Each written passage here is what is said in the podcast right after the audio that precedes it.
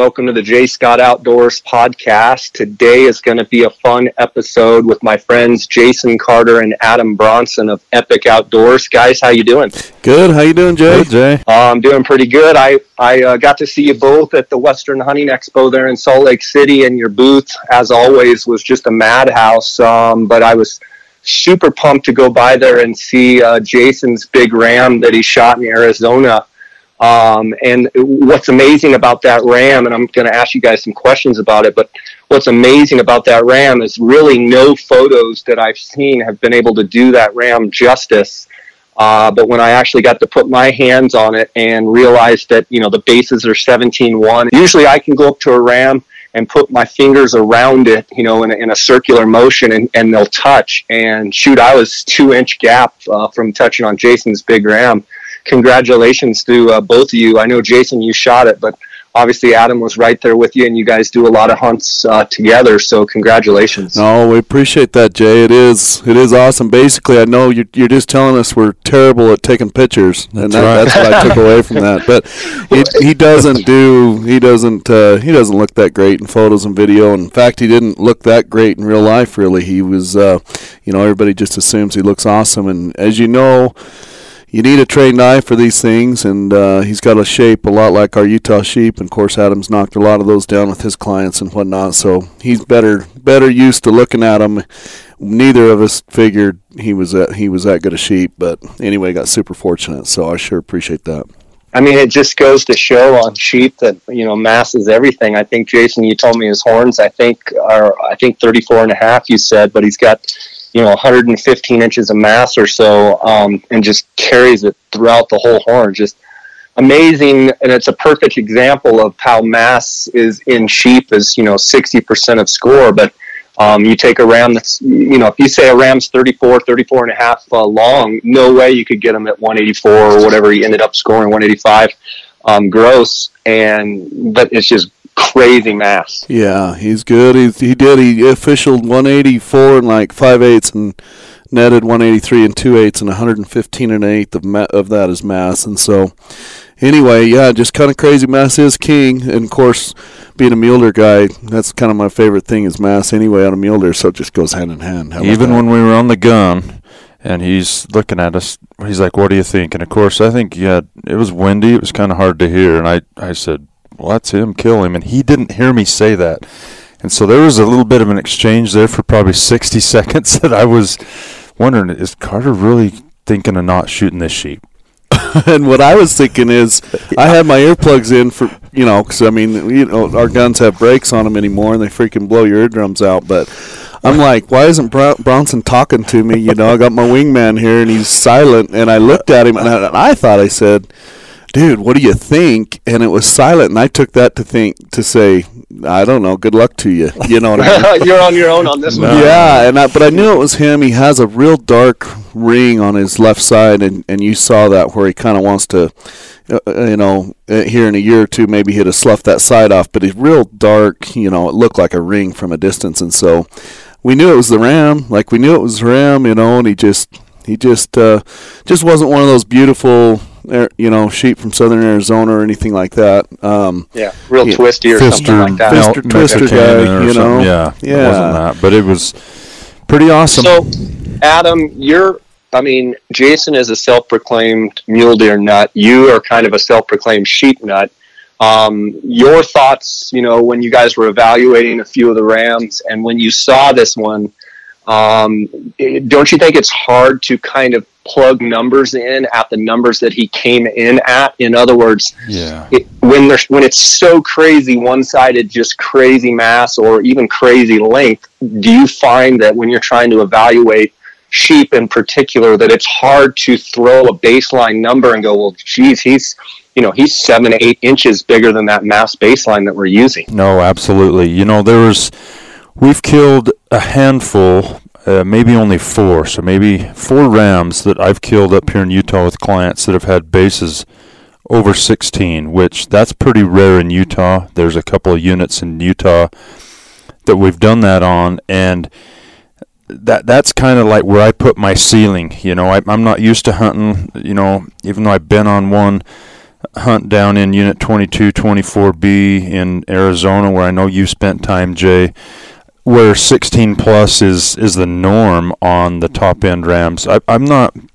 That's usually the absolute ceiling where I even my mind even goes on a sheep, desert sheep, and so when I think it was the day before, uh, we'd see, I'd seen Jason's video of the ram. Um, he has a very unique shape. He goes up high off the head and drops way far back and, and low.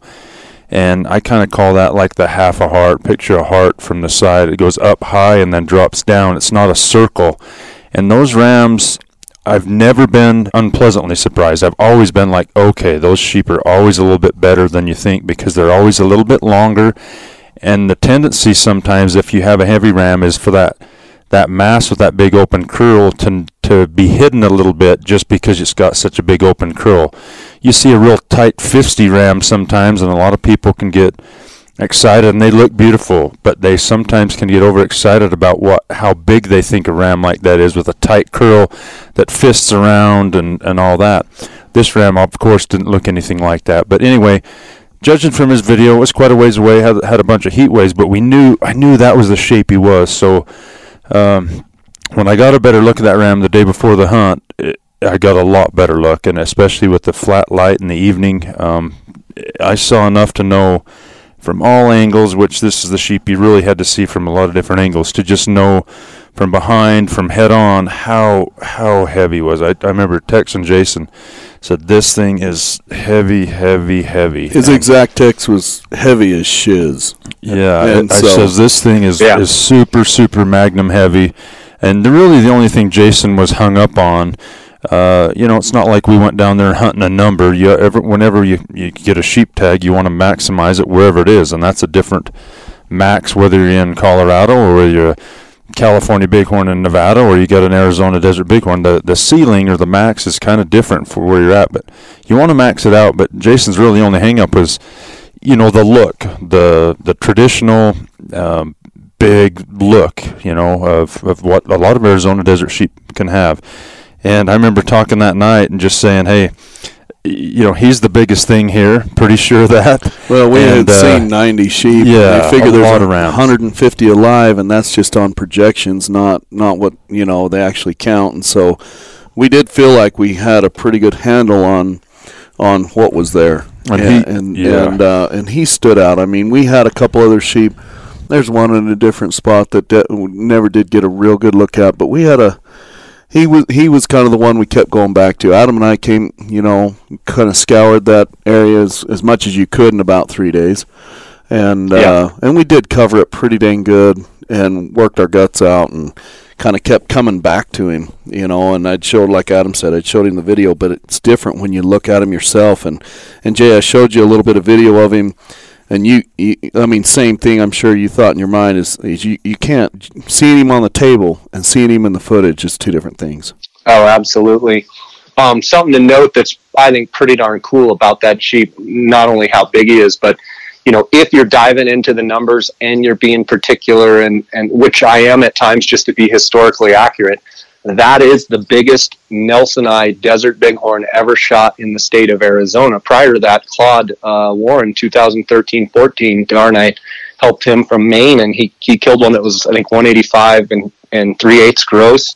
Uh, but he had some chips, and I think he only netted like 181 and a half or something. And and yeah. so your your ram, and I think it's pretty cool because you know in Boone and Crockett they don't distinguish between or differentiate between uh, Mexicana and Nelsonii.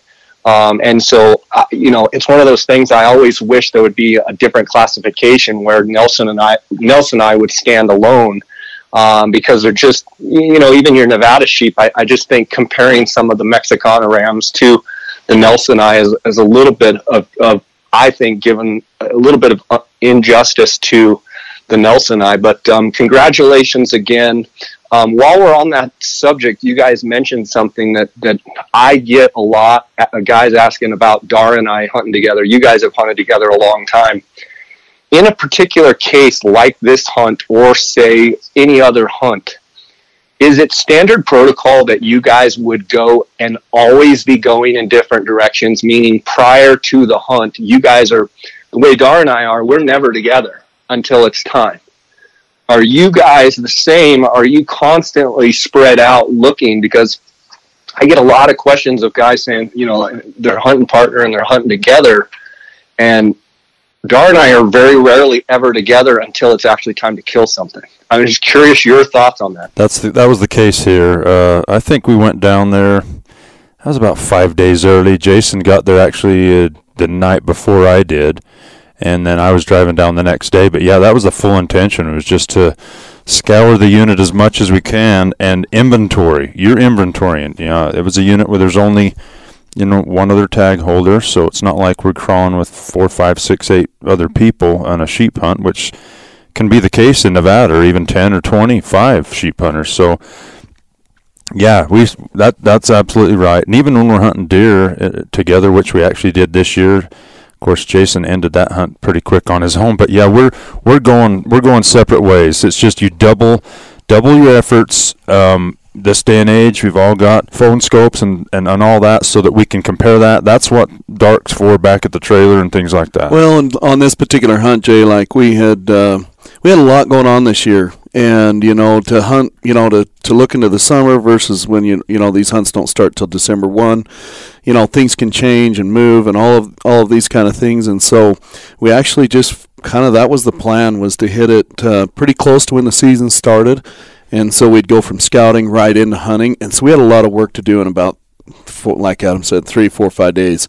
I, that video I videoed him like November 28th and really that was like the first scouting day of being able to to really glass him up. And so anyway, and I know you're a BTX fan, but did glass him up at four miles with the BTXs, and then of course had to move in to get video. But yeah, that's uh, we we hit it hard. We had to hit it hard. And how do you scour a unit that's giant? I mean, you've got to spread out.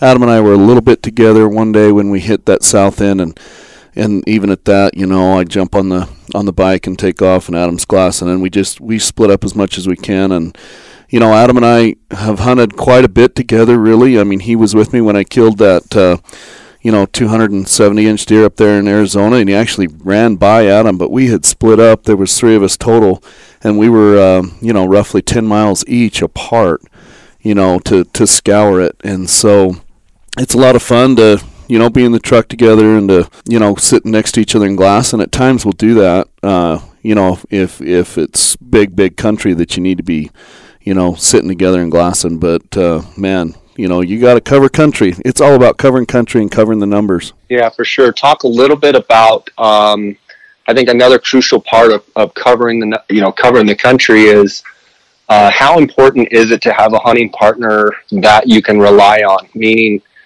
I know there's situations and times where people have had other guys out. And they're like, I see, I saw a giant, it's a monster, you know, and and they're not reliable. Talk about um, so listeners out there can get some value from trying to choose a hunting partner that you know if they see something big if dar tells me he sees a giant i'm going to stay there for as long as it takes to see it. Talk a little bit about that. Yeah i think that's critical and and it's something that comes with time too you know um, you don't usually you don't just marry up and and uh, you know understand each other. Even if you're having a guy explain to you where he saw an animal um, i mean you know, it, it's like we all talk a little bit differently. We all explain things differently, and so, you know, it's just it's just a matter of time and and spending a little bit of time together out in the field and whatnot. And so, yeah, I think it's critical. But I think too nowadays with phone scope um, and things like that. I mean, if you didn't video it, it didn't happen. You know, and so yeah, you sure. know, I mean, it's really easy. Most most nearly, I'd say eighty percent of the time, you can come back with video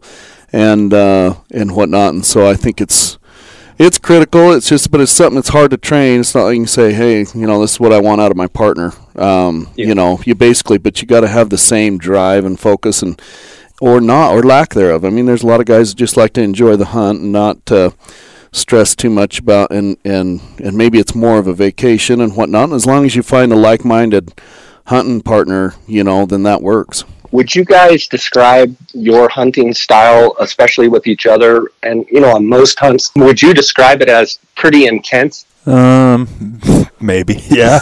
I mean, yeah, you'd say that. I mean, we we've hunted a lot. We don't maybe hunt as as much together on all throughout the year as most people would probably think. Part of that is we're we're pretty aggressive on trying to get a good full hunting schedule for both of ourselves through the draws Kid, kids and clients kids and, and, yeah me clients and Jason occasionally a deer client. So but on the tags and the hunts that that matter and I, I know all of them matter but you know like like a desert sheep hunt I wouldn't miss it for anything. And and same when uh, you know I drew a big deer or elk tag here in Utah and I drew an Oregon sheep tag and Jason drew his desert sheep there's some we're just not gonna miss. But yeah I mean I guess intense. I don't. I don't know if that's the right word, and I don't know what the right word is. But we we're very serious about making the most of it, especially in a situation like when we know this is a tag that literally Jason's never going to hunt desert sheep in Arizona again unless he wins the raffle tag or something. You know what I mean? It's it. We want to we want to overachieve. We're just kind of maybe uh, that's kind of how we built. We we call it. We say it all the time. We want to win the Super Bowl, and that's kind of the pinnacle in in that world. And again, the Super Bowl is different wherever you're at. Sometimes, you know, that's a, you know, 195 mule deer in a in a general season unit in Utah. You know what I mean? It's not a 270 right. buck on a late late uh, hunt uh, north of the Colorado River. But yeah, I guess you'd say that. But but it really just more comes down to a. This is what we just we just love to do it. And I know that sounds very cliche, but we we love the challenge of finding the best of something in a unit. That's a challenge that I think we both thrive on, and so it's very easy. Even though Jason found a bunch of sheep the first day he got down there, his ram was included in that bunch. A lot of people might have just sat on those for four days, and it ended up we came back and hunting there and killing that ram. But we went a lot of different places, and there were some afternoons and evenings. I don't know if we even saw sheep, but we're just we're just driven. There might be something else here. Let's make sure and uh, make sure when we come December first, we know we're doing something we're pretty confident about. That's I think we talk uh, we've talked about it in our own podcast. Um, you know, at times is is we don't just accept the best thing you find and, and uh, you know we, we kind of put them in our back pocket so to speak and of course jay i mean there was one other hunter on this hunt so it's really easy to just uh, you know kind of hold those right there unless something crazy happens most likely they'll be there we could relocate them with you know within a few days for I would think and if not a week for sure you know. And so it's one of those things we just we had them we knew it and we just we spread out and just started crushing the rest of the unit. And, and it was a numbers game. We kept track of the numbers what we're seeing half horn rams whatever and uh, and taking video and Adam would have it and I would have it and of course you you drive each other. And you I'm sure you find that with DARS. I mean he's not going to allow you to come back and you know show him all the video and, and him not have any video. I mean, he's going to freaking work hard, and right. that's the way Adam. We're going to work hard. You know, you rely on each other, and uh, these are tags you want to make the most of, and so you're going to go out. You're going to do the best you can, and and uh, you everybody wants to find the shooter. That's just kind of it's just part of it, and. There's a lot that rides on these. We're talking 20 years of points, a loyalty, and a hunter ed. You got 22 points involved and uh, you're just going to do everything you can to make it happen. And uh, yeah, and so anyway, you you invite guys, you know, like Adam and some of these other guys here in our office here at Epic Outdoors, um, and good friends. There's a couple good friends and brother-in-law and whatnot. You invite guys that that feel the same that would do anything for you. I mean, they'd go 48 hours without eating if they had to. I mean, these guys would do anything, um, you know, to make sure that the hunt was a success. And that's we try to surround ourselves with people like that, you know. For sure. I want to shift gears here for a second and talk about Epic Outdoors. Before we dive into Epic Outdoors, um, please, both of you, kind of give a background on yourselves leading up to the formation of Epic Outdoors um, so that, you know, maybe people that don't listen to your podcast, which if they don't, they're making a mistake. You guys have an awesome podcast. Um, but for those maybe that don't know as much about you guys, each of you take a second to talk a little bit about your background, kind of leading up to the creation of Epic Outdoors. Man, go ahead, Chase. How long is this podcast going to be, we haven't even got into what we're going to be talking about, and that's Utah, our home state, and maybe right. a few other states that we that we get excited about. But um, basically, you know, I. Um, you know, I was I was born into an environment where my dad was a game warden, and that's all we did. All all we did was figure out how to hunt out of state because he he had to be in the field checking people's licenses during the seasons, and so and he loved to hunt. So how are you going to hunt? Where are you going to find these weird obscure seasons? And so, um, you know, in other states and whatnot, in states nearby that were within driving distance. And so, I was born into that. Um, basically, you know, we had a family business where we built wildlife calls, uh, diaphragms, all kinds of rattling calls, uh, electronic trapping lures, buck grunt calls, things like that. And so it was just something that I was born into. And uh, and as I got got older, I went uh, did graduate from high school. Obviously, went to college, went into finance and uh, I guess that's what it took to make me understand that I didn't want to do finance, you know. And so, um, ended up right when I graduated. Uh, my dad started another business um, with the Hunting Fool magazine, and so you know he we brought it. Uh, basically, I worked full time at Hunting Fool, and uh, we just kind of cranked that out for the next 17 years or so. And so that just kind of uh, started a baseline. Went while there. Uh, oh, and it, and in the meantime, Jay, as you can imagine, coming out of college, I mean, you're broke. Let's just face it, you're broke. You're newlywed, trying to have a family and whatnot. How am I going to be able to put my hands on animals like these? You know, on a very very modest salary, trying to trying to raise a family and and be able to kill big stuff that you know, like our like the members are and whatnot, and be able to get out there and experience it. And so I, I started guiding and I guided some of the better tags that I could get my hands on. I loved the desert, and, and I guided in areas that I knew I would be able to hunt myself, you know, if the guiding were to were to end. And I would actually be able to afford tags my, my on my own and then have enough points to draw them. And so as I did that, you know that uh, Russ Young and some of these different guys and clients that I had. I mean, he ended up, you know, I guided him to a 434 inch bull here in Utah back in 2003. Same year, he killed a 424, had broken off uh, 10 inches, 10 inches off, but as a bull, I had sheds too. So he killed two monumental bulls in the same year, and then uh, guided different governor tags and whatnot in Nevada. But I was I was never I never really spent a lot of time on the Arizona Strip, and I loved mule deer. And the reason why I did that is so I would be learning places that I would be able to hunt myself. Either I could draw tags on a somewhat of a regular basis, by landowner tags or whatever.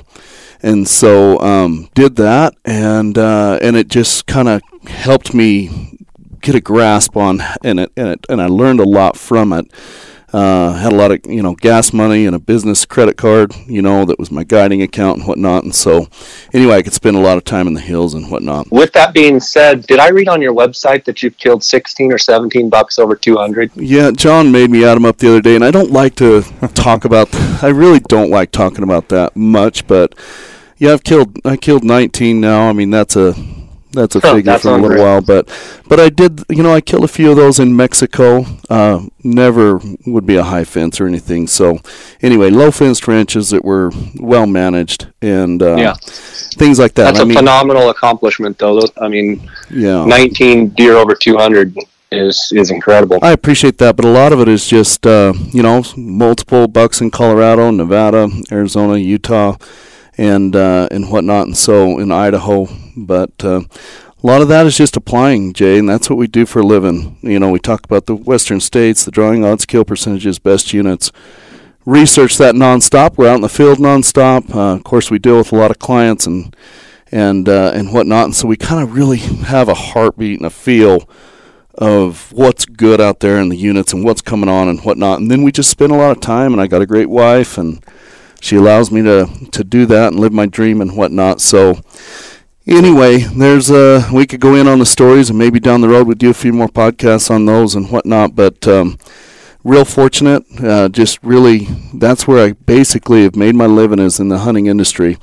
And uh, while doing that, we brought on Adam Bronson because he was uh, well established in the industry as well, and so I'll let him take over. Like Jason, I had a dad that that's how I got into hunting. That was uh, I don't know that he knew probably what he was going to create with my brother and I. Um, you know, we turned out probably hunting a lot more than my dad ever did. But when you're kids and you just see your dad leave and you go hunting and you're too little to go along. That's just all you can wait for is the time you can go. And I just remember those days growing up in southeastern Utah. And, you know, over time, as I got, you know, older and went to college, I got a bachelor's and then a master's degree in wildlife management, had an interest in managing wildlife, hunting, you know, all things out outdoors. And so after I finished my master's degree. I'd guided a little bit through college years um, in Utah as well as a little bit in Colorado, just as a means to help. You know, you know, obviously make a little extra money, but do do it in the field that you really, really are drawn to. But I did get hired by the Utah Division of Wildlife Resources as a as a big game biologist in southern Utah, and spent about five years doing that, managing um, after I did my master's thesis on desert bighorn sheep down on the Kaiparowits unit, that just happened to be the same area, the Kane and Garfield County areas that I uh, became the wildlife biologist. Just just all the stars aligned perfectly. Loved that job. Loved a lot about it. There was obviously um, um, some unique parts of, of my job there that gained me some um, insight, I guess, to to what I do now for a living. But all the time, like Jason alluded, is as I could afford and he could add, start applying for more states. You know, I've been doing this for 20 plus years in, in the western states, and would add another state or two until you get pretty much to where I'm doing all the ones that I I thought I should, and allowed me to yeah start picking up some some good tags, but always had an angle wanting to try to hunt. You know, I had to hunt or work a little bit, check station CWD uh, stations and stuff during some of our Utah hunts. So a little bit, but probably to a lesser extent, like Jason and his dad would look to other states because I could go there after my Utah general was over and I didn't have to work roadblocks and things like that anymore. But anyway, just allowed me to hunt hunt more places than just Utah, and I guess to some extent that's that's what led Jason and his dad to approach me ultimately about coming to work for him, about being a hunting consultant, researching and writing about western big game opportunities, and from the pr- perspective of biologists, I guess they that that's what I guess uh, initially drew them to me. And so yeah, then I worked there from 2006 through about 2012 and uh, you know, at that point, uh, you know, had a great you know consulting a lot of a lot of folks just like Jason, a lot of different hunts, applying them on their hunts, uh, taking care of their applications and things like that. And you know, when the writing for me got on the wall just a little bit about you know that business was looking like it was going to be sold and whatnot, I decided to to leave and and pursue some other things. Part part of that, uh, even while I worked at at Hunting Fool, I, I started guiding clients mainly for sheep and then big mule deer. That's the two two things that I really enjoy hunting the most. You know, I'd guide hunters on maybe the Henry Mountains, and then sheep hunters. Obviously, uh, you don't get a hunt. Most people don't get to hunt sheep enough in their life, or at least I I didn't think I ever would to to to just satisfy that that want to go hunt sheep and go to the places where sheep live. And so I started guiding sheep hunters there in about 2007 or eight and uh, that's become a big part of my annual plans every year. It's turned into something that's frankly a little bit bigger than I anticipated, but it's sure hard to turn them down. It's sure a lot of fun. But you know, over the last five or six years now, Jason and I and uh, some of our other crew, John Peterson, Chris Peterson, Jeff John, and others here, put together uh, our business here, Epic Outdoors, which is a hunting publication geared just to the western United States geared to applying in the West, getting tags, knowing how, where, and why. Um, there's a lot that changes throughout the Western draw process, and geez, it seems like every year there's some monumental changes these last few years that really come into play on whether whether you should apply at all or how you should apply in some of the Western states. And we break it down very thoroughly and try to give readers the research um, that they need to help make informed decisions, and they can call Jason and I and the others to be able to make those informed decisions. So that, as well as our license application service, and those, you know, that's for people that either too busy in life or whatever, and they want to hire somebody to take care of their license applications based on the criteria that they give us. That's what we do every day. That's all we've done for now. I don't know how many years it's been for me, but a lot longer uh, for Jason, but it's just really what we do. You know, the guiding supplementary and do, doing it on the side. Jason's actually doing less and less of that.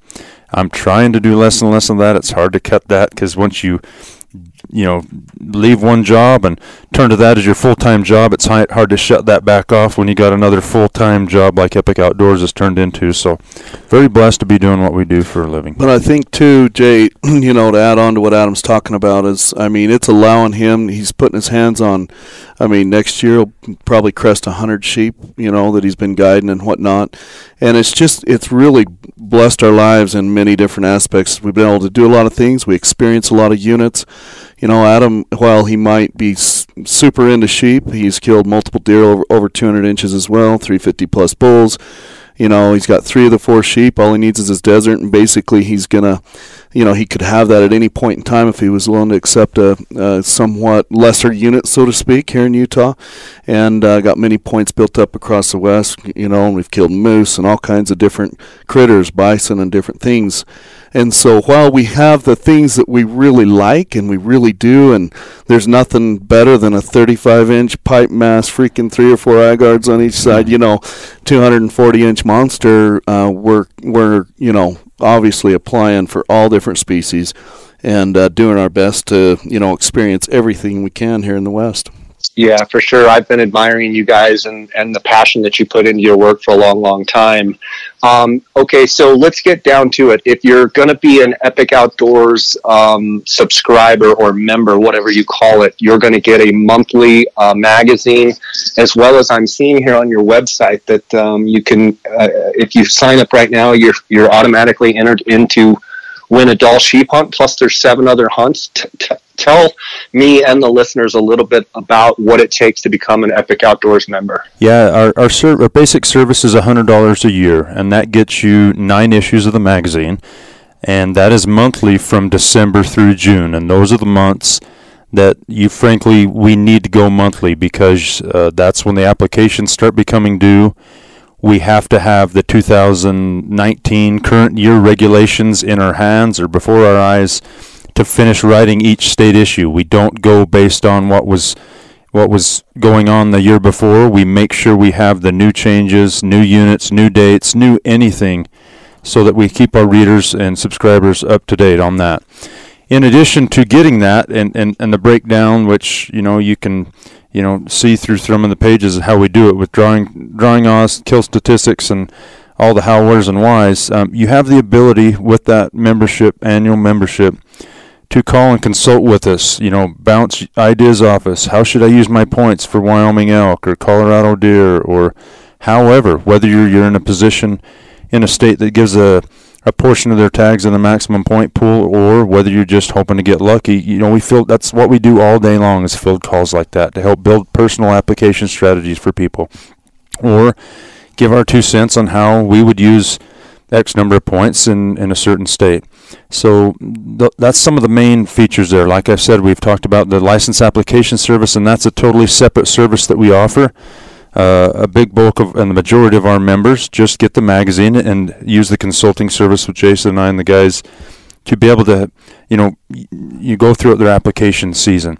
But for another subset of people, whether they're busy or whether they maybe don't have the time to do the additional research and pick units for themselves, they can hire us uh, uh, and our license application service team to make sure that we we take care of all their hunting applications for all the different states and species that they want us to do. And we get that in timely and on time, accurately, and in units that reflect their personal goals and weapon preferences and size criteria and all of those things. So those are a couple of the different features. Like you alluded right now, we do have a promotional running, and it does end February 28th, where we uh, where we do give a Dall sheep hunt away to anybody that joins Epic Outdoors. That drawing ends on February 28th and we'll draw that within just a day or two after that. And in addition to that, you know, we get a lot of requests from guys that want to go on awesome hunts, but maybe they're not in a position to do that. So maybe Jason can jump in and talk a little bit about yeah, some so of we those do, hunts. Uh, yeah, we do uh, offer six more hunts that you can get in. Either you refer a friend, you can get a free ticket in there,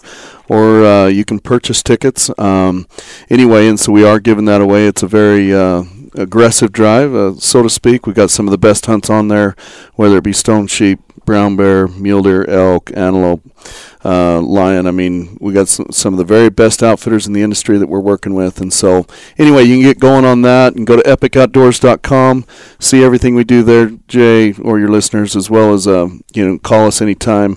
Uh, 435-263-0777. We also have uh, online, we have a hunt planner. We have all kinds of different interactive drawing odds and maps and it's just uh, there's a lot there. Don't really want to make this podcast about uh, everything about that, but uh, we do need to explain a few things, and so appreciate letting us have time to do that. But anyway, that's about the gist of it. But let's talk about something fun. Let's talk about all this weather and the antler growth that's going to happen. Yeah, you know, um, it's exciting. Uh, I talked to some guys in Arizona today. Uh, one in Heber. I talked to Daniel Franco. He said they're calling for 24 inches tonight. Come on. Uh, they just got 10 inches on eight to 10 inches on Sunday. Um, you know, Flagstaff, I saw some maps. Uh, talked to someone in Kingman, said, you know, they're expecting four to six, kind of in a little bit higher elevation, even snow right there in town. Um, you know, across the West, it just seems like what a difference between last year, where you know just just mega dry to you know even this may be you know what 150 percent of normal. It feels like just mega mega moisture. Um, curious, you guys' thoughts. Uh, let's shift our thoughts here to Utah because the draw uh, deadline's coming up here. Uh, March 7th, um, you know, coming off such a dry year last year, what's your anticipation with the moisture levels, you know, as far as the antler growth and what have you, uh, you know, in Utah itself, in your home state? Jay, it's just going to be off the charts. Honestly, it's gonna. We're expecting great things. Um, yeah, I mean, people like to criticize the DWR a little bit, and you know, if they're giving too many tags and this, that, and the other, and and it's kind of interesting. I mean, 2017, uh, you know, they couldn't do anything wrong. We had a phenomenal year in here in Utah, even on our general, which is not supposed to be managed for trophies, you know, general deer, so to speak. And then all of a sudden, we're killing giants, even on our general. In fact, some of the best mm-hmm. bucks did come off the general. Yeah, you know, and then uh, and then we go into 2018, and DWR is the worst people in the world, and didn't never knew how to manage a single animal. Yeah. And tag numbers didn't change one bit on some units in the you know the Paunsaugunt and Henry Mountains and and units like that, and even across southeastern Nevada and the Strip were collectively just terrible. You know, it was not, and that's what really, sh- you know, indicates that this is a this is a climate this is a, a winter moisture spring moisture related issue because everywhere was bad at once. It and I'm a, I'm a personally I'm a fan of no tags. I, I agree. Let's let's not give out any tags let's raise giants but you know that's not realistic. And so you know just like Adam said it's a climate thing. I mean I'm not saying we're they're perfect at managing. I'm not saying that. But um, man, I went water skiing instead of Hunt Nevada. I mean, it yeah. was it was uh, it was brutal. It was brutal in Arizona. You know, you know that. I mean, it was brutal even in Colorado. We ended up doing good overall, but we worked our freaking guts out. Uh, New Mexico, I ate my elk tag, you know, because of all the all you know so dry. And so, man, I mean, we're excited about Utah. Yeah, I get it. And we're going to talk about Utah, but we're just freaking excited every yeah. day. yeah.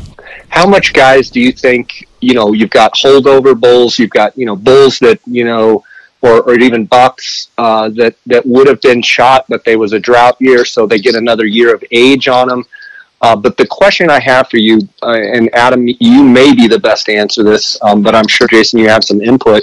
Um, I've heard stuff like on a drought year, and then if there's a bounce back year, that their body goes through some sort of I don't know what it would be called change, and actually they can just pour it on after a drought year. I would think it would be two years after a drought year.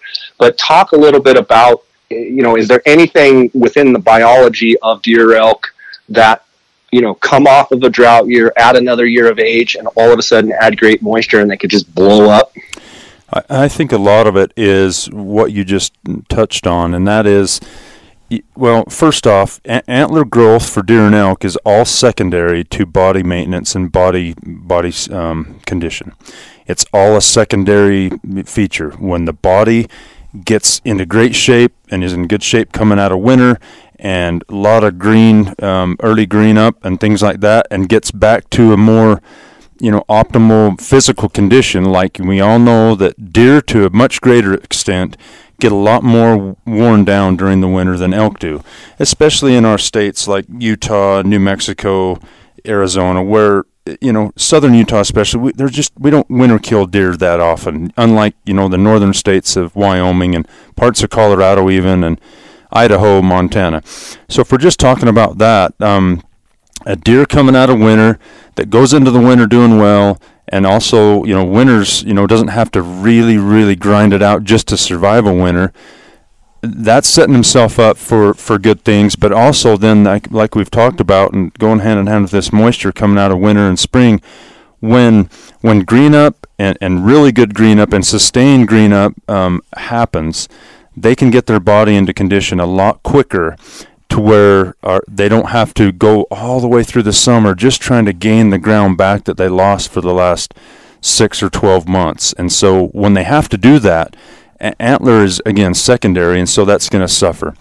But for this year, I, I mean, I, I wouldn't say. I mean, we had a lot of rain going into this last fall too, which I think is definitely worth noting because even though antler growing for these deer and elk are done by August, you know, early September for the most part, it rained like crazy in southern Utah and parts of Nevada and even parts of Arizona going into the fall. So I think that that's going to lead these animals giving that head start that I talked about and then, as long as, you know, like I said, it's very hard to winter kill deer, but as long as we can have a normal, you know, thaw, green up, and all that, I don't, I don't see how these animals are not going to have what they need. And the other thing that you touched on is they have one more year of age, so their body condition is in good shape, and they're a year older, more in that slot, prime slot, if you will, that five to eight year old time or uh, age slot for deer. That's just that's when they're primed to make a leap. And uh, if you have all those things line up, and last year was an off year, and their body maintenance is really taken care of.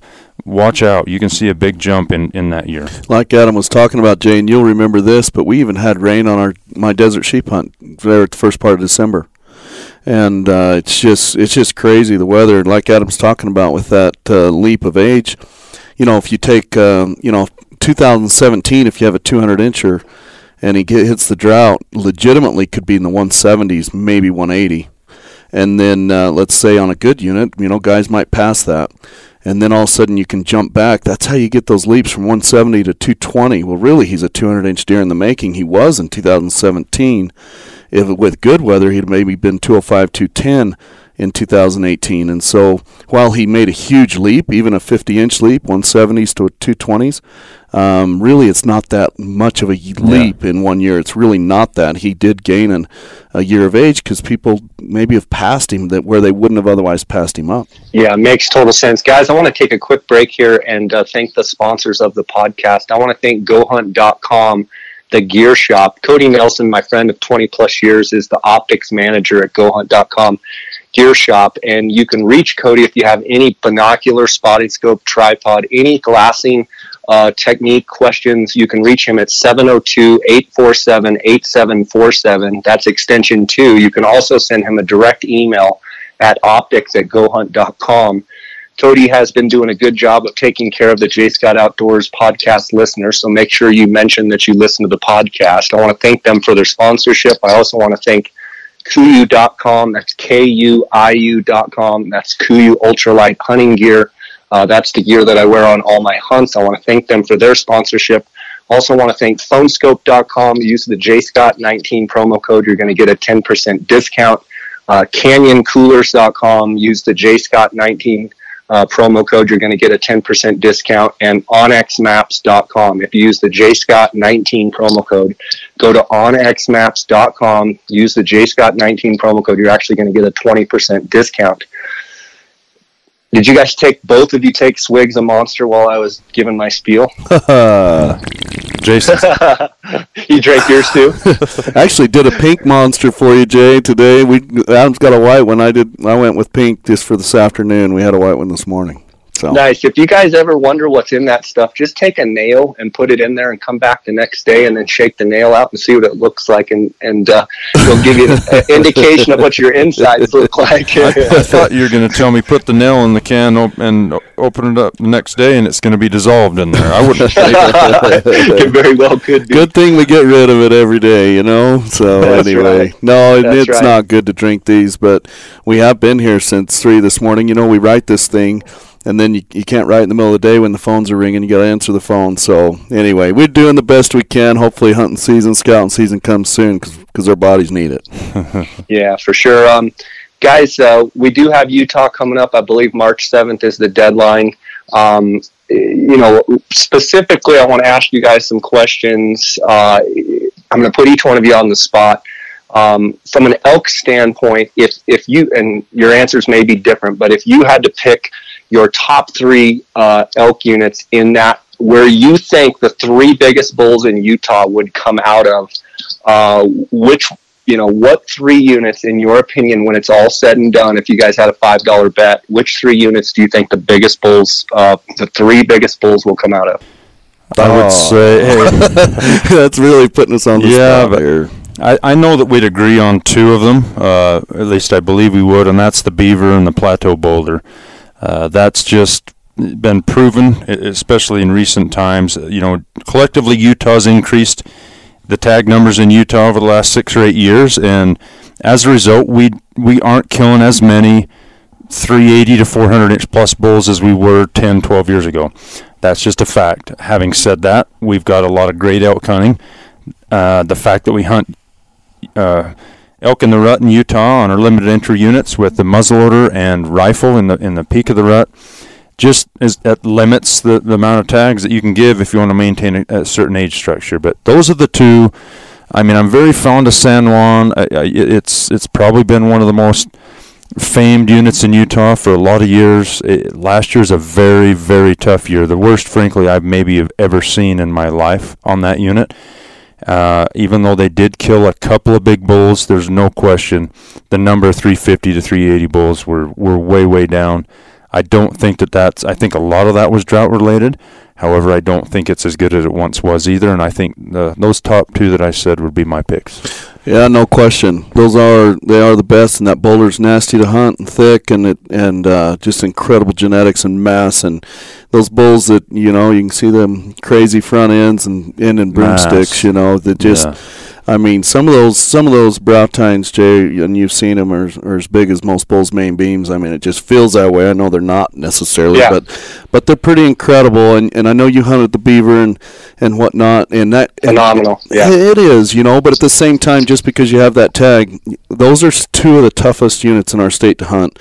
Doesn't really just entitle you to a giant. And however, it did they we they do harbor, you know, uh, some of the best bulls in our state. I think some of the timber, yeah, that some of the timber, it's got a refuge built into itself. It's very vast, very thick in parts. Of course, the beaver's been opened up by some recent burns, but the beaver's more of a product, in my opinion, than Tag just numbers. low, low tags. No You've got tags. less than ten Yeah. archery tags, six or seven. You got three Yeah. or four muzzleloader tags and like and our, ten ar- rifle and our archery dates are terrible, Jay, and you know that. I know. And the I know. muzzleloader season in Utah is by far their best season. It just is. The rifle hunts, they do smoke a few. You'll you'll see a couple of giants on the archery. You do, you, it it happens. That muzzleloader season's been dang good for the rut. So, and then as far as a couple of secondaries, like there was a 420 incher killed on Southwest Desert last year. A lot of people don't know about him. Uh, he came out of Nevada. He was trail cammed in Nevada, come to rut in Utah, and uh, and he got smoked. And so that's always we've killed a big big bull there years and years ago. It's not necessarily managed as well as I think it should be. Uh, however, with a year like this, I mean, we're looking at snow, Jay. We got snow today. Snow the last few days. We're talking the end of February. It's been some of our coldest temperatures. It's it's just set up to produce another couple of bulls like that. And then we've got, of course, Dutton and Panguitch Lake. If you look at those, you'll notice that the trend in tags, the tag numbers, overall tag numbers, been coming down. Been very conservatively managed. Panguitch has got a new burn on there. Watch There's out. things like that that we're Watch sup- out. we're super excited about that are maybe slightly under the radar, you know. And so, anyway, Guys, I do have to ask you, what the heck is up with the uh, spike tags? Because it just, I just beat my head against the wall thinking how, from a biological standpoint, thinking of shooting one year old bulls is a good idea. Well, Now, it's that's my opinion. That's not the Epic Outdoors opinion. That's, That's, that's pretty much our What's opinion. you know, growing up, and Jason was like this. You know, th- like the La Sal Mountains, where Jason and I actually both started hunting. Um, that was an any bull unit. Um, as was the the Plateau Boulder was an any bull unit. The Mount Dutton was an any bull unit.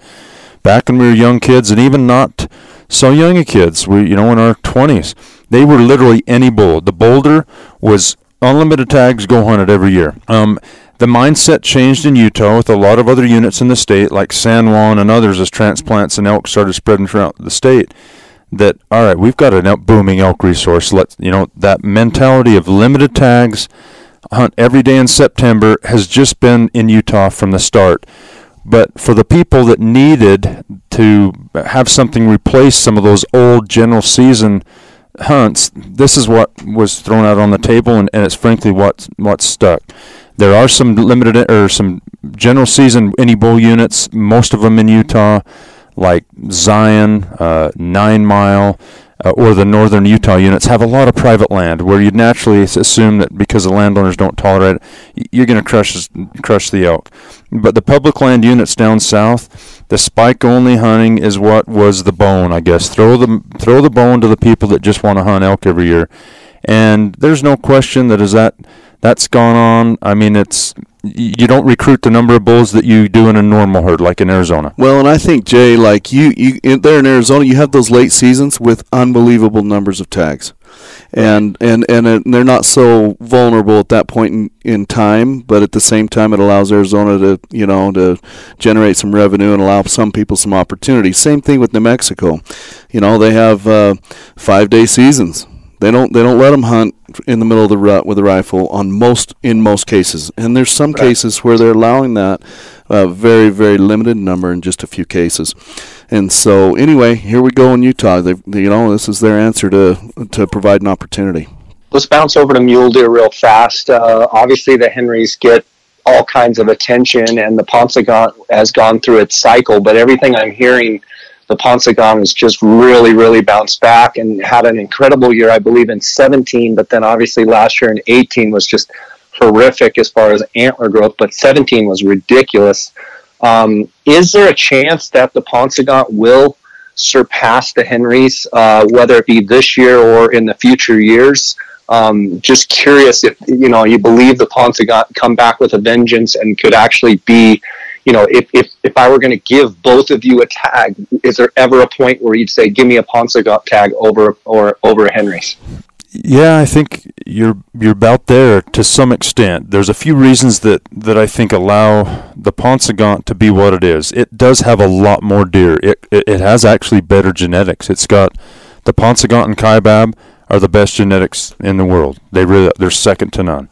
And so the Henrys was a general season unit for forever. You know, growing up in our younger years, I didn't grow up hunting it as a general unit. Jason, no, I don't think did no. either.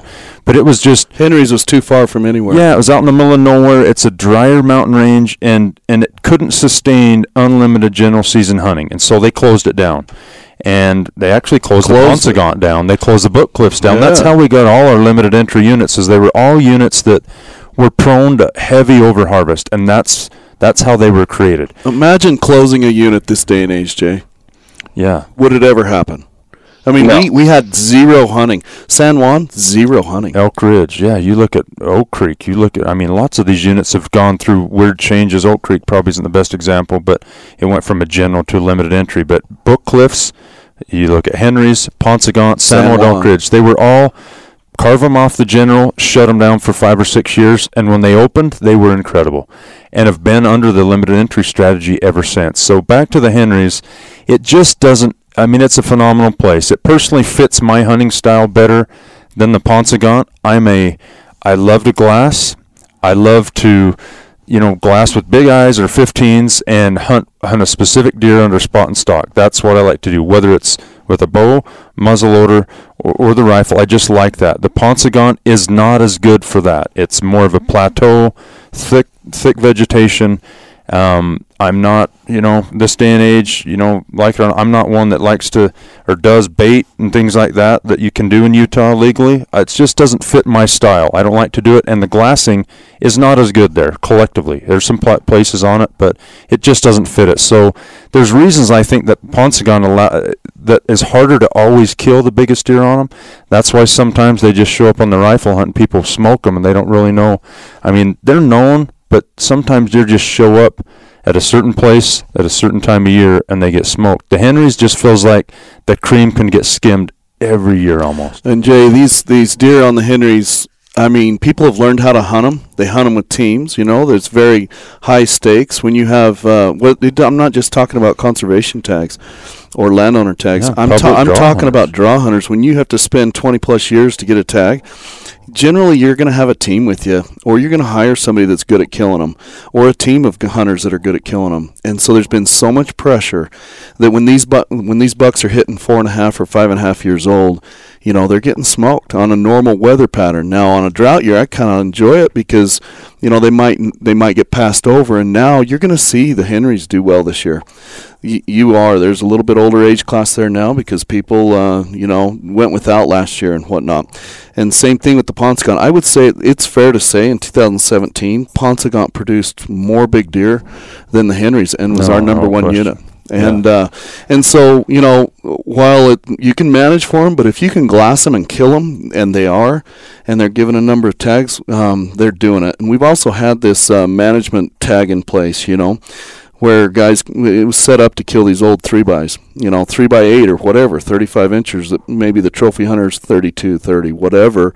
That trophy hunters might look over because they were a three point on one side. Well, it's been in place long enough that now they're shooting young three by fours or whatever, three by fives or whatever they can to make that happen, and that's taking a toll. We're seeing Yeah. that take a little bit of a toll. Well, that's been about 30 tags of those a year on the Henrys. They've split them up on different weapon types now, but I, I firmly believe in anybody, any person that spends a lot of time on the Henrys will flat out tell you there's not as many bucks as there used to be. So it's it's a unit that doesn't produce uh, and and respond with uh, prolific deer recruitment because it's in a drier uh, part of the world and, and part of Utah. So it can't just just grow unlimited, unlimited numbers of deer. The Paunsaugunt can sh- flat out crank out deer, just sheer numbers. Um, so the Henrys can't respond as, uh, as fast, and so it's got a lower population base. You're more effective in killing the older deer when they get to that age.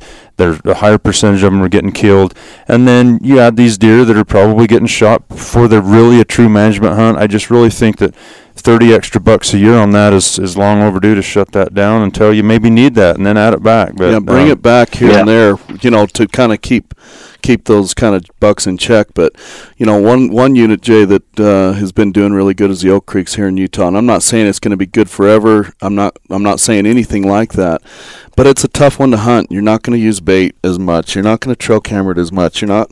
It's harder. You're going to have to use boot leather to figure it out. And so it's just one of those by nature.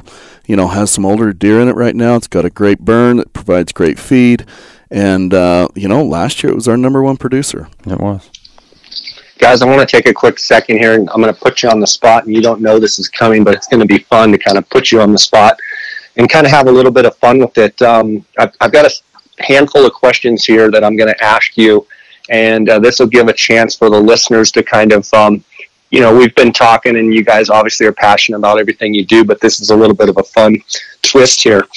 Which one of you is more apt to needle one or the other? Is there one of you that has an ornery streak that is uh, would would definitely be saying that is a jokester and and playing pranks on the other one? I think it's pretty even. Uh, there's been a, there's been a couple of times we we joke a lot, and uh, this time of year, I guess it's maybe just helps us get through some of our long days. But we're I think we're pretty even with that. Yeah, I don't think we each. Well, we've both we've had our moments, I guess, and gotten frustrated and upset at each other, as anybody would do works together. Those times are very, very rare. We're usually very lighthearted and uh, whatnot. So I got to say, like we're you know literally it's it's 3 a.m. to maybe six or seven at night, and so you do, and and Adam's I, and I's office are right next to each other. Windows are open. In fact, we've got a very open, fluid office here, so so everybody's learning from each other. And whatnot, and we our our jobs mirror each other, and so when I'm gone, he takes the slack. When he's gone, you know, I take the slack, and so um, we just rely on each other pretty heavily. Um, besides, you know, Jeff here in the office and whatnot, we do keep it light, Jay. Like we laugh a lot, but I'm not. Some of it's because we're freaking tired. you know what I mean? Here's another question: Have either one of you been known to shoot your bow inside the office? No, no, that, that ain't us. no, we don't, man. And and maybe there's some guys that are kind of into that, and it just kind of keeps them loose and going, and maybe uh, consistent. But no, we don't. We don't do that. Okay, which one of you is more apt to get hot under the collar? In oh. in a situ let's let's call it a situation, just an exterior situation, not a business situation. But which one of you is more apt to be calm, cool, and collected, and which one of you is more apt to to get a little hot? Well, I I feel like I get I get frustrated, but I think we're both good at holding it in until we let it loose. I can tell when Adam when he's about know, to blow. Uh, yeah, and when he does blow, he doesn't blow, but he will. He's got a crushing, serious, crushing, calmly crush you. so not a screamer or anything like that. Whereas sometimes I might come uncorked a little bit. I don't know. Go ahead, Bronson.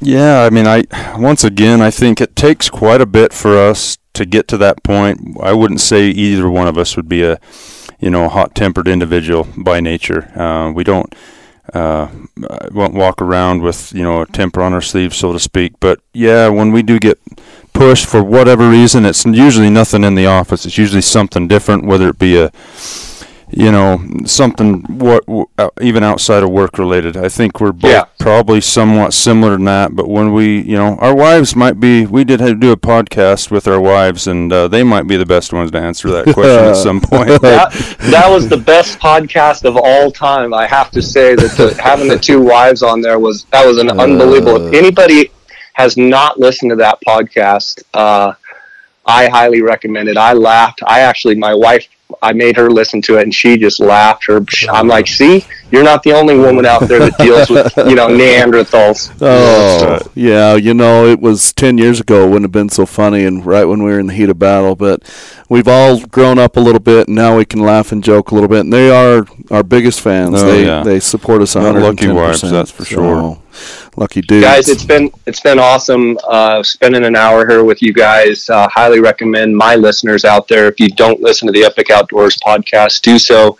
Uh, guys, want to give you guys a chance to just any concluding thoughts, uh, any anything else that you feel like we left out um, go ahead and um, spill that out now. And uh, it's always great uh, chatting with both of you. Well, I don't necessarily want to pump our business anymore, Jay, necessarily. I think, uh, I appreciate you having us on. Uh, we think highly of, of your podcast. And of course, you have a lot of great guests on as well. I just, uh, but I think overall is developing a strategy is key to hunting the West is short term, mid term, long term strategies. We help guys do that every day that's what we do. That's all we do. Uh, it's our it's our entire life, our hobby, job, our love, everything about it. And so, anyway, anybody that wants to, feel free to give us a holler. We'd love to visit with you. And I think like years like this, um, these are the years you wish you had lots of points. I mean, these are the kind of years. This is going to be a 2011 or a 2016 um, it's going to be unbelievable. It can't be bad. Although I, I get it. We can turn off dry and everything. We're dang near March. Things are 200 plus percent in some places, some of these key places. Um, of course, the guys in Wyoming are nervous. Everybody's hmm. nervous, and we're all watching what's going on up there. But um, you know, things are just looking great. When when there's water, everything's happy, and uh, I think we're going to see great things. Deer, elk, you know, antelope, uh, just animals in general. It just uh, everything's going to be awesome. We're going to be super busy, and uh, our schedules are going to be full. So. I echo that, Jay. A couple things I might add, in addition to developing and sticking to an application strategy, is is to realize wherever you are on that spectrum, whether you're a new new guy to the application game or whether you're somebody that's been doing it for 20 years, go go hunting. Use your points. Um, Jason and I both talked a little bit about that in uh, in our Epic Outdoors magazine and in our columns the last couple of months. That we feel that far too many people are hoarding points for almost the sole reason of just hoarding points. And they're so scared to use them somewhere and put them on the line and get out there, whether it be they think they're going to fail or they're going to have everything perfectly right from moisture to moon phase to you know season dates and everything perfect. And we all know there's a lot of variables in hunting. There's a lot. But there's a lot also um, to be said that you can that you can learn and there's a lot of things that you can actually make out of sometimes nothing by just being out in the field. Stuff just falls in your lap. It can't fall in your lap when you're sitting at home wishing you to burn points. So uh, use your points, have a strategy, but also go hunting. That's what we're doing it for. This isn't a portfolio like a retirement pro- uh, portfolio that we get to spend later when we're older. When we're older, it's too late to use these points. Don't be scared to fail. I think that's the biggest thing is uh, just don't be scared to fail. Nobody, you, if you eat tags, there's nobody out there that's ate more tags than no, I have. There's nobody out it, there, and it's not a competition. And contrary to what you might see or believe after looking at social social media, hunting is not really a competition. It's about achieving your goals that you want, and yeah, go down swinging, hunt your guts out. Uh, we eat a lot of tags, you know, not as many on the once in a lifetime spectrum like desert sheep and things like that, but mule deer tags, uh, especially uh, things like that, that you have to take opportunity hunts, whether it be in Idaho or Utah General or wild card places in New Mexico that don't have points. You got to just every once in a while. Jason's killed some of his better deer on stuff where you would nobody would think you'd kill the deer that he has just because he's out there. And so that's what we're talking about. Uh, to everybody's vacation time away from home all that is different. So i'm not trying to tell you to hunt 30 or 45 days a year. That's what you should do and everybody do it. We all have uh, responsibilities jobs wives families things like that. But to the extent that you can go hunting, don't hoard your points, use them. I think even dry years like last year, you know, we ground out some crazy hunts and we ate a lot of tags, and it got old. And there at the end, um, Adam and I both hunted Colorado. Uh, to actually a hunt together there, both had tags, had a great time, and I got there middle of the hunt. We had never been there before. I did have a buddy that kind of outlined some, you know, the more popular winter range type spots and whatnot to go check out, and um, and so I did. And that day I smoked a 200 inch, you know, 206 buck, and and I didn't necessarily. I was nervous to let the hunt in so quick because I just knew it was going to get better. Generally, that happens, and and then uh, we grounded out for Adam to the last minute of the last day, and we just didn't find another great buck. But I guess my point of it is, is like Adam said, you just never know when it's going to happen. I didn't pre-scout that deer. I didn't. I killed him the first day I was in the unit that I've never spent time in before, and and so you got to be in the field to allow that to happen. And the rest of the tags we worked our guts out. Some of the tags we put 20 plus days in, and and went ahead and ate them. And so anyway, you just never know what's going to happen, but you got to be in the field, and uh, it's not a big deal. You gotta you gotta learn how to just take that chance and the leap of faith. There's a lot yep. of guys that are scared to go to other states they're not familiar with, and and don't be. We can help you with that. Guys, awesome job. Uh, like I said, I uh, always admire uh, the work you guys put in, the passion you put in. Uh, God bless you both. Uh, to my listeners out there, if you want to reach out, if you've got questions, comments, you can reach me at jscottoutdoors at gmail.com. You can also direct message me on Instagram uh, at jscottoutdoors. Uh, Epic Outdoors, guys, Jason and Adam, thanks and uh, keep up the great work, okay? Appreciate it, Jay. Thanks a lot for having us on. Thanks, Jay. Appreciate you. All right, take care.